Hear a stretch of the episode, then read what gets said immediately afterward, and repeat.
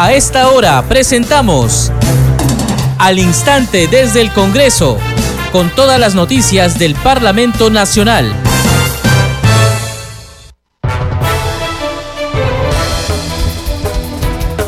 Bienvenidos, esto es Al Instante desde el Congreso, edición de hoy miércoles 10 de agosto del 2022. Les saluda Perla Villanueva en la conducción, en los controles me acompaña Franco Roldán.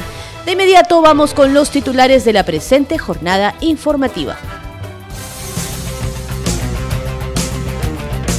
La presidenta del Congreso, Lady Camones, a través de sus redes sociales, expresó su respeto al trabajo de la Fiscalía de la Nación y exhortó al jefe de Estado, Pedro Castillo, a facilitar sus actuaciones. Seis parlamentarios aspiran a integrar la mesa directiva del Parlamento Nacional en el cargo de la tercera vicepresidencia para el periodo anual de sesiones 2022-2023.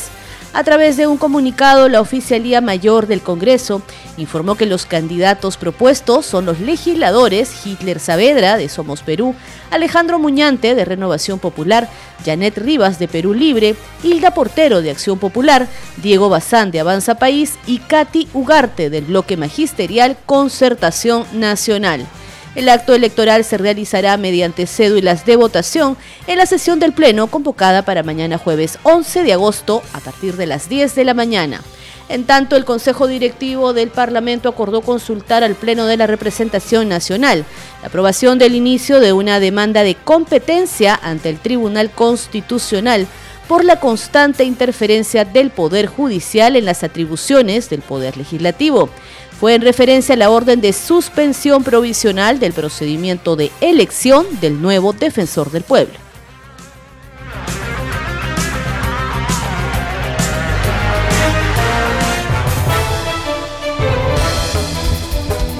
Estás escuchando al instante desde el Congreso a través de Congreso Radio. Empezamos contándoles que el Parlamento Nacional exige al presidente Pedro Castillo brindar todas las facilidades al Ministerio Público para que cumpla con sus funciones y libere al país de la corrupción. Así lo afirmó la titular del Poder Legislativo, Lady Camones. También se pronunciaron sobre el tema legisladores de las diferentes bancadas específicamente sobre el mensaje a la nación del jefe de Estado, luego que la Fiscalía interviniera la residencia presidencial. Tenemos los detalles en el informe de nuestro compañero Carlos Alvarado.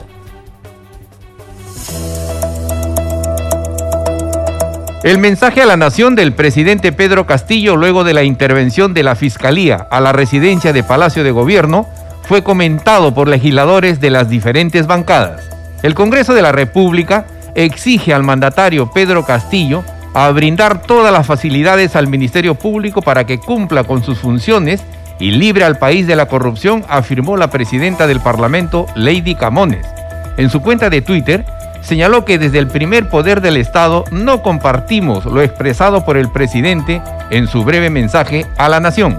En ese sentido, dijo que respeta y felicita la objetividad con la que trabaja la Fiscalía de la Nación Frente a la crisis y el respeto a la democracia, el país necesita respuestas claras sobre cada uno de los actos de corrupción que involucrarían al presidente, a su familia y a sus funcionarios más cercanos, puntualizó Camones Soriano. La primera vicepresidenta del Congreso, Marta Moyano, manifestó que la Fiscalía solo está cumpliendo con su función, que es perseguir el delito. Lo que ha hecho la Fiscalía es simplemente cumplir con su función que es ir a hacer una diligencia. Lo que pasa es que se nota una persona eh, que se siente acorralada, que no sabe cómo defenderse, que no tiene defensa y es una, como ya dijimos, huérfana de argumentos para poderse defender, porque obviamente no va a tener argumentos. ahora se suma. Ahora está echando la culpa al Poder Judicial, a la Fiscalía, a la prensa, al, Poder Legislativo. O sea, todos son culpables de, de los, los, supuestos delitos que comete o de los supuestos delitos cometidos por sus este, familiares, ¿no? Ahora, Sus ahora se cuñados, de prófugo de la justicia, en este caso a su hija. O bueno, ahorita lo que es, lo que eh, tenemos que decir que es una no habida, ¿no? El congresista Alex Paredes del bloque magisterial formuló un llamado a los transgresores de la ley a entregarse a la justicia. Que la, en su momento y en el, en el propio conocimiento de la vida familiar del presidente, que la hermana de la primera dama ha vivido con ellos, ellos la han criado como hijos. Eso nunca ha sido negado, no solamente por ella, por todos aquellos que transgreden ley. Lo mejor es póngase a Estado de Derecho, porque tarde o temprano van a ser este, capturados, seguramente, ¿no? Colateralmente le puede estar afectando, pero él no tiene nada que ver, pues, o sea, él por qué va a responder por los actos de otros. El representante de Renovación Popular, Jorge Montoya, consideró que el presidente de la República está tratando de crear un conflicto social innecesario en el país. Nuevamente distrae la atención atacando a la prensa, desprestigiando al Congreso y tratando de crear un conflicto social en el país. Y eso es más grave que lo que están, de lo que, lo que se está acusando. No, no, se da cuenta hacia dónde va. Lo que está sucediendo ahora es que la justicia está llegando a su límite de lo que tiene que hacer y toma un tiempo en procesarlo. La solución debe ser política. O sea, el Congreso tiene que tomar una decisión política sobre el futuro del presidente y eso tiene que hacerse en el corto plazo.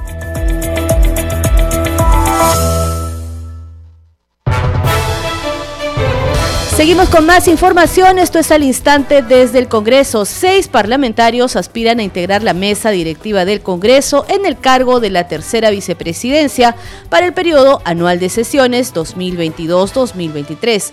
A través de un comunicado, la Oficialía Mayor informó quiénes son los seis candidatos propuestos. A continuación tenemos el comunicado de la Oficialía Mayor del Congreso de la República con lo dispuesto en el segundo párrafo del artículo 12 del reglamento del Congreso, se informa que se han presentado los siguientes candidatos para ocupar el cargo de tercer vicepresidente del Congreso para el periodo anual de sesiones 2022-2023. El primer candidato es el congresista Hitler Saavedra Casternoque, del grupo parlamentario Somos Perú. El segundo candidato es el congresista Alejandro Muñante Barrios del grupo parlamentario Renovación Popular. La tercera candidata es la congresista Janet Milagros Rivas Chacara del grupo parlamentario Perú Libre. Tenemos también en la lista número cuatro a la congresista Hilda Marleni Portero López del grupo parlamentario Acción Popular la lista número 5 le encabeza el congresista Diego Alonso Fernando Bazán Calderón del grupo parlamentario Avanza País y la sexta candidata es la congresista Katy Ugarte Mamani del bloque magisterial. Asimismo, se recuerda que el acto electoral se realizará en la sesión del Pleno del Congreso convocada para el día de mañana, 11 de agosto del 2022, a las 10 de la mañana mediante cédulas de votación, por lo que no será posible la votación a través de la plataforma virtual de sesiones del Congreso de la República. Lima, 10 de agosto del 2022, es un comunicado oficial que ha sido publicado hace instantes, dando a conocer quiénes son los congresistas que el día de mañana pues van a aspirar y se van a enfrentar a esta votación ante el Pleno del Congreso para ser electos, uno de ellos como tercer vicepresidente del Congreso de la República. Como se recuerda, el jueves pasado la mesa directiva que preside la legisladora Lady Camones declaró vacante el cargo de la tercera vicepresidencia del Parlamento luego de la renuncia presentada por el legislador Wilmar Helera García. El oficial mayor del Congreso, Hugo Rovira, explicó cuál será el procedimiento para elección del tercer vicepresidente en la sesión plenaria de mañana. Lo primero que hacemos es poner, eh, comunicar eh, los candidatos, los colgamos en tablas para que sea de conocimiento público. Además lo publicamos en el portal y ya esperamos el día de mañana para la elección del tercer vicepresidente, entre otros temas. ¿no? El proceso de selección se realiza como el proceso de la otra vez de la mesa directa. Exactamente igual, es votación secreta, es por cédula. ¿no? y se llama a uno por uno de los parlamentarios para que puedan ejercer su derecho del voto. ¿no? la votación es la misma, número de Exactamente, es exactamente igual. Igual que la mesa directiva. ¿Cuántos son el número de votos? Es la, la, mitad más uno de los presentes. Eh, la vez pasada fue, eh, estuvieron casi todos, fue 65 el número que se requería mínimo para que ganara la lista y en caso, dependiendo de cuántos estén, en caso de que no se llegue a ese número, se iría a una segunda vuelta donde obtendría, el, el, el, ganaría el que obtenga la mayor cantidad de votos. ¿Solo en la segunda vuelta ya sería la mayor cantidad de votos. Eh, doctor, eh, para nuestros... Van las dos listas que tuvieron mayor votación y el que tenga, la que tenga mayor votación de las dos listas eh, es el tercer, sería el ganador para la tercera vicepresidencia. Y entra en funciones de inmediato. Sí, claro, jura el cargo y una vez que jure el cargo entra en funciones. Cualquier funcionario, una vez que jure el cargo, entra en funciones. Doctor, en estos años y según su experiencia, ¿se ha podido vivir eh, una, una experiencia igual a la que se extiende en estos momentos de que se declaró la vacancia de un tercer vicepresidente? Sí, claro, claro. La última fue cuando renunció el señor eh, Rodríguez y entró la señora Luciana León en ese cargo, ¿no? Igualito fue una elección por el Pleno del Congreso y ella fue elegida tercera vicepresidenta. Vamos ahora con declaraciones del congresista Héctor Ventura, quien confirmó que fue ratificado para presidir la Comisión de Fiscalización. En ese sentido, adelantó que pedirán facultades especiales al Pleno de la Representación Nacional para investigar lo que llamó la nueva organización criminal familiar que involucraría al presidente Pedro Castillo. Hemos eh, tomado conocimiento y lo que veníamos haciendo o anunciando ¿no? semanas atrás, antes de terminar la anterior gestión en la Comisión de Fiscalización, del cual hoy nuevamente me toca eh, asumir esta gran responsabilidad, es que veníamos haciendo referencia de que existe otra organización criminal desde Palacio de Gobierno, pero no sería cualquier, cualquier organización criminal, sino una organización criminal familiar, lo que hemos advertido ya anteriormente. Lamentablemente, otra vez, como que decía el presidente de la República, tenemos a la esposa del presidente, a la primera dama, tenemos a la hija, bueno, a la cuñada considerada hija, Jennifer Paredes, tenemos a, las, a los hermanos del presidente de la, de, la primera dama y también al suegro de la primera dama que ha, que ha, realizado, que ha realizado viajes al interior del país, los vuelos pagados por Samir Verde. Y nuevamente entra a tallar aquí otro de los vasos articuladores de este gobierno, de altos funcionarios, como sería ahora el, ministro actual del Ministerio de Transportes, el, eh, el ministro Alvarado. Quiere decir de que, eh, que, es, por supuesto, pero anteriormente, justamente en estos hechos de corrupción, eh, ha estado eh, como ministro de Vivienda, que habría favorecido justamente todos estos actos ilícitos, estos procedimientos irregulares desde el Ministerio de Vivienda. Y oh sorpresa, le han dado un ministerio también sensible y cuestionado como es el Ministerio de Transportes en la actualidad. Es pertinente nuevamente alertar a las autoridades eh, jurisdiccionales de que se, trabaje diligentemente y hoy, encabezado por el Ministerio Público, por nuestra fiscal de la Nación, creo que están haciendo una labor eh, eficiente hasta el momento. Vamos a solicitar facultades y la Comisión de Fiscalización, como ustedes han sido testigos, hemos respetado todo debido procedimiento parlamentario y constitucional. En consecuencia, eh, la Comisión de Fiscalización va a tomar las declaraciones, ya sea en el Palacio Legislativo o en cualquier penal este, ante estos presuntos irresponsables. Cuando se abra esta línea nueva línea de investigación, tiene que eh, ser citado perfectamente el presidente de la República y esperemos que esta vez sí el presidente, eh, como siempre está diciendo que va a concurrir a todas las comisiones, pero ojo, no, no, declara, pueda, no, no habla, esta vez sí pueda eh, ser transparente. Lo que todo el país quiere es de que el presidente dé la cara. Continuamos en al instante desde el Congreso. El Consejo Directivo acordó consultar al Pleno de la Representación Nacional la aprobación del inicio de una demanda de competencia ante el Tribunal Constitucional por la constante interferencia del Poder Judicial en las atribuciones del Poder Legislativo, según se ha considerado. La decisión se adoptó luego de escuchar al Procurador Público de este Poder del Estado, Manuel Peña, quien lamentó que algunos jueces cometan excesos en sus resoluciones judiciales. Escuchemos el comunicado. Dice lo siguiente, el Congreso de la República informa a la opinión pública lo siguiente. En su sesión del martes 9 de agosto, el Consejo Directivo del Congreso acordó consultar al Pleno de la Representación Nacional la aprobación del inicio de una demanda de competencia ante el Tribunal Constitucional por la constante interferencia del Poder Judicial en las atribuciones del Poder Legislativo.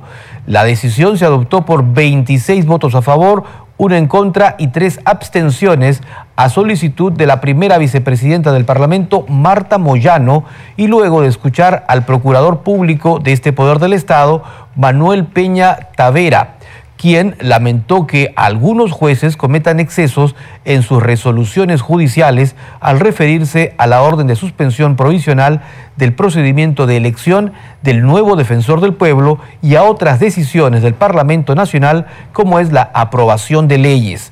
Además, planteó interponer una denuncia penal por prevaricato contra el juez del tercer juzgado constitucional de la Corte Superior de Justicia de Lima presentará también un recurso impugnatorio de apelación contra lo resuelto en la resolución número 02 del 3 de agosto del 2002 y en la resolución 03 del 8 de agosto del 2022. Además se presentará un escrito complementario informando al órgano jurisdiccional de la inejecutabilidad de lo dispuesto en ambas resoluciones judiciales. Finalmente, se procederá a la presentación de la ampliación de una queja funcional contra el magistrado John Javier Paredes Salas en su condición de juez a cargo del despacho del tercer juzgado constitucional de la Corte Superior de Justicia de Lima. Lima, 9 de agosto del 2022 Congreso de la República.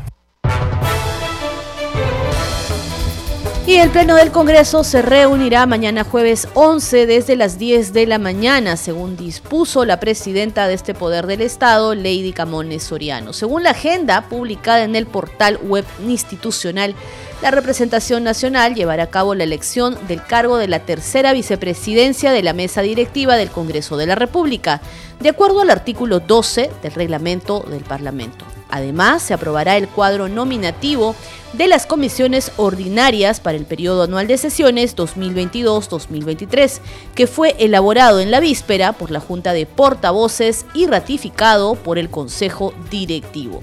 Por último, el Pleno abordará la propuesta de autorización a la presidenta del Congreso para interponer una demanda competencial y una medida cautelar ante el Tribunal Constitucional en el contexto de la acción de amparo y la medida cautelar presentadas por el Sindicato de Trabajadores de la Defensoría del Pueblo respecto del proceso de elección del Defensor del Pueblo. Como se recuerda, el miércoles 9 el Consejo Directivo acordó por mayoría incluir este tema en la agenda del Pleno, luego de escuchar las opiniones de diversos directivos portavoces, así como también la opinión del Procurador del Congreso, Manuel Peña Tavera. Y a propósito de este tema, parlamentarios demandaron proteger el fuero del Congreso frente a la decisión judicial de paralizar la elección del nuevo defensor del pueblo. El Tribunal Constitucional debe pronunciarse a través de una demanda competencial, puesto que ya el Parlamento seleccionó a una terna en estricto cumplimiento de la Constitución, expresaron los legisladores. Aquí el informe de nuestro compañero Carlos Alvarado.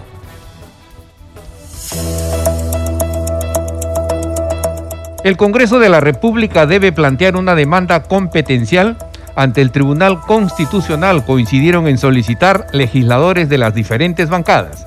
Esta medida se tomaría frente a las decisiones de algunos jueces de paralizar la labor congresal como es la elección del nuevo defensor del pueblo. La primera vicepresidenta del Congreso, Marta Moyano, defendió el fuero parlamentario pidiendo dejar al legislativo cumplir con su rol constitucional. Nosotros le decimos, y yo personalmente le decimos al Poder Judicial, déjense de meter en la tarea que le corresponde al Congreso. Eso se llama interferencia, injerencia. No pueden meterse en, los, en todas las labores del Parlamento. El Parlamento, una de sus funciones es elegir al defensor del pueblo. Lo que está sucediendo con algunos jueces, y en este caso con este juez, es que no entendemos por qué interfiere, ¿no? Particularmente pienso que no se debe acatar nada de eso porque el Congreso está cumpliendo con su función. El Congreso no puede abdicar de su función. La congresista Gladys Echaíz sostuvo que ya es momento de frenar la invasión a las competencias exclusivas del Parlamento.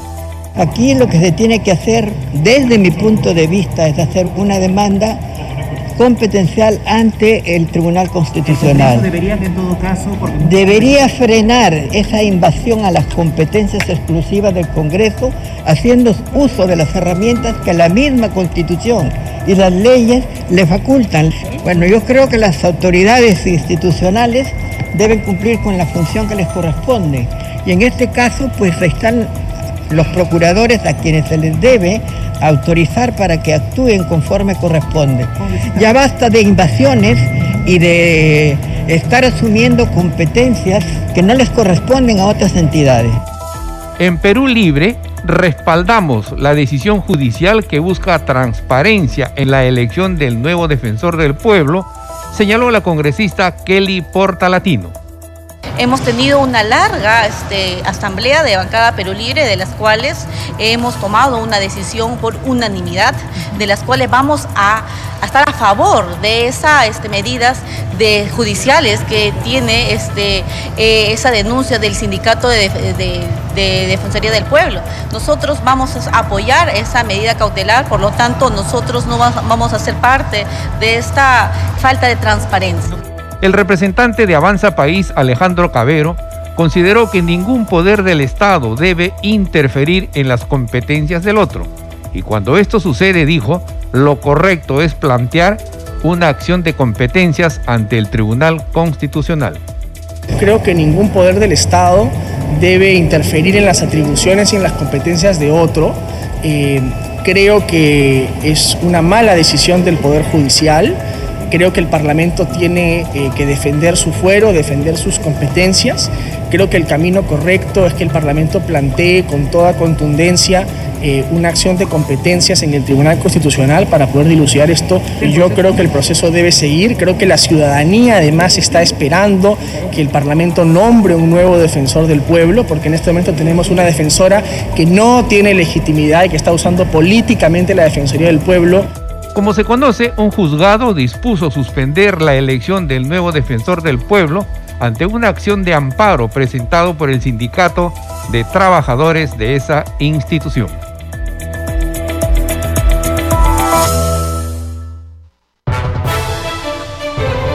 Seguimos en al instante desde el Congreso y en otros temas. En la región Ucayali sesionó la Comisión Especial Multipartidaria encargada de realizar un trabajo en conjunto con la Comisión Nacional para el Desarrollo de Vidas sin Drogas de Vida.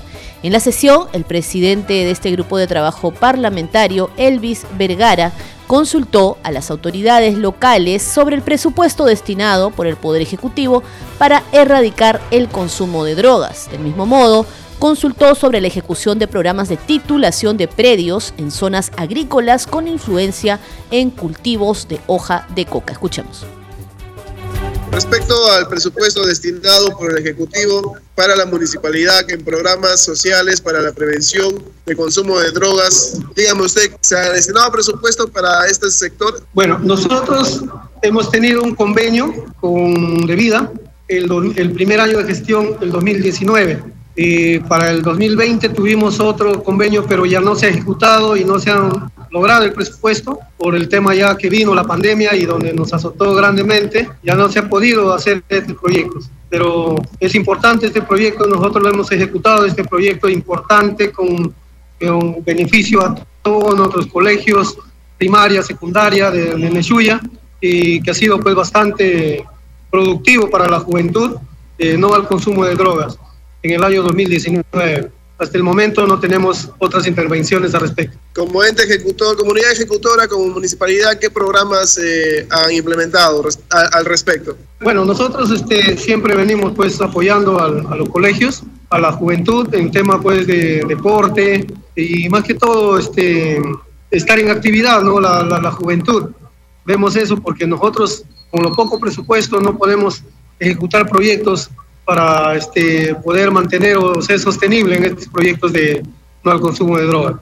Otra pregunta, eh, como municipalidad o a través del gobierno regional o a través del de vida también, de cualquiera de los casos, ¿está ejecutando algún tipo de programa de titulación de predios en zonas agrícolas con influencia de, de cultivo de hoja de coca? No, hasta el momento no hay ni qué tipo de proyectos por intermedio de intervención de debida en lo que es titulación. Ya he hecho muchos años atrás, ya 2004, 2003, en esa época se ha trabajado titulación. Desde esa época no hay intervención ya con debida. 2013, 2004, dicen. Sí, en esa época se han titulado los, los predios rurales. Comunidad ejecutora, como municipalidad, se están desarrollando programas de asistencia técnica de cadena de valor de productos alternativos sostenibles. Ejemplo, eh, cacao, café eh, u otros. Bueno, como le mencionó hace un momento, nosotros este, tenemos un proyecto terminado por el medio de Debida, ¿no? que ha presentado Debida y aprobado por Debida un proyecto apto, listo para su financiamiento. Estamos en espera que nos financien. También desde acá yo les sugiero su ayuda, señor este, congresista, que nos ayude para que nos designen este presupuesto para poder ya dar inicio a la ejecución de este proyecto, para poder así atender a cuántos agricultores que tenemos dentro de este proyecto, más de 420 agricultores. Congreso en redes. Vamos ahora con nuestra compañera Danitza Palomino. Danitza, adelante. Muchas gracias Perla. Vamos a dar cuenta de las publicaciones en las redes sociales. Iniciamos con la cuenta oficial del Congreso de la República. Dice, tu Congreso informa, citan a sesión del Pleno del Congreso para este jueves 11 de agosto desde las 10 de la mañana. También la cuenta oficial del Congreso informa que ha culminado el plazo para la inscripción de los candidatos a tercer vicepresidente del Congreso, siendo seis los congresistas inscritos para esta elección y dan los nombres Hitler Saavedra, Alejandro Buñante, Janet Milagros Rivas, Hilda Marleni Portero, Diego Alonso Fernando Bazán, Jacqueline Katy Ugarte. Y recuerdan que el acto electoral se realizará en la sesión del Pleno del Congreso convocada para el jueves 11 de agosto a las 10 de la mañana mediante cédulas de votación, por lo que no será posible la votación a través de la plataforma virtual de sesiones del Congreso. También tenemos la publicación del congresista Héctor Ventura, quien ha sido presidente de la Comisión de Fiscalización y al parecer mantendrá este cargo en la siguiente legislatura. Él señala lo siguiente en su cuenta de Twitter, dato importante que es producto de la investigación que realizó la Comisión de Fiscalización. Castillo se comunicaba con el alcalde de Anguía desde la campaña y en el gobierno en fechas de presuntas irregularidades. También se comunicaba con Jennifer Paredes. Utiliza el hashtag Zarratea. Bien, hasta aquí las publicaciones en redes sociales. Adelante con usted en Estudios Perla. Gracias, Danitza, por esa información. Este programa se escucha en las regiones del país gracias a las siguientes emisoras. Radio Inca Tropical de Abancaya Purímac, Cinética Radio de Ayacucho, Radio TV Shalom Plus de Tingo María, Radio Madre de Dios de Puerto Maldonado, Radio TV Perú de Juliaca Puno, Radio Amistad de Lambayeque, Radio El Pueblo de Ayacucho, Radio Satel Perú de Lampa en Puno, Radio La Voz del Valle de Aplao en Arequipa. Radio Estar de Moyendo en Arequipa, Radio Gaceta Ucayalina Online, Radio Líder de la Unión en Piura, Radio Victoria de Ocros en Huamanga, Ayacucho. Enseguida, los titulares de cierre. La presidenta del Congreso, Lady Camones, a través de sus redes sociales, expresó su respeto al trabajo de la Fiscalía de la Nación y exhortó al jefe de Estado, Pedro Castillo, a facilitar sus actuaciones. Seis parlamentarios aspiran a integrar la mesa directiva del Parlamento Nacional en el cargo de la tercera vicepresidencia para el periodo anual de sesiones 2022-2023. A través de un comunicado, la Oficialía Mayor del Congreso informó que los candidatos propuestos son los legisladores Hitler Saavedra de Somos Perú, Alejandro Muñante de Renovación Popular, Janet Rivas de Perú Libre, Hilda Portero de Acción Popular, Diego Bazán de Avanza País y Katy Ugarte del Bloque Magisterial Concertación Nacional. El acto electoral se realizará mediante cédulas de votación en la sesión del Pleno convocada para mañana jueves 11 de agosto a las 10 de la mañana. En tanto, el Consejo Directivo acordó consultar al Pleno de la Representación Nacional la aprobación del inicio de una demanda de competencia ante el Tribunal Constitucional por la constante interferencia del Poder Judicial en las atribuciones del Poder Legislativo, en referencia a la orden de suspensión provisional del procedimiento de elección del nuevo defensor del pueblo.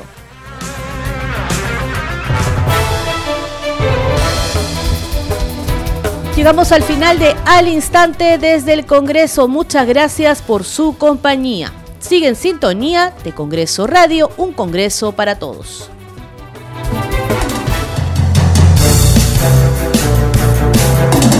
Hasta aquí, al instante desde el Congreso, con todas las noticias del Parlamento Nacional.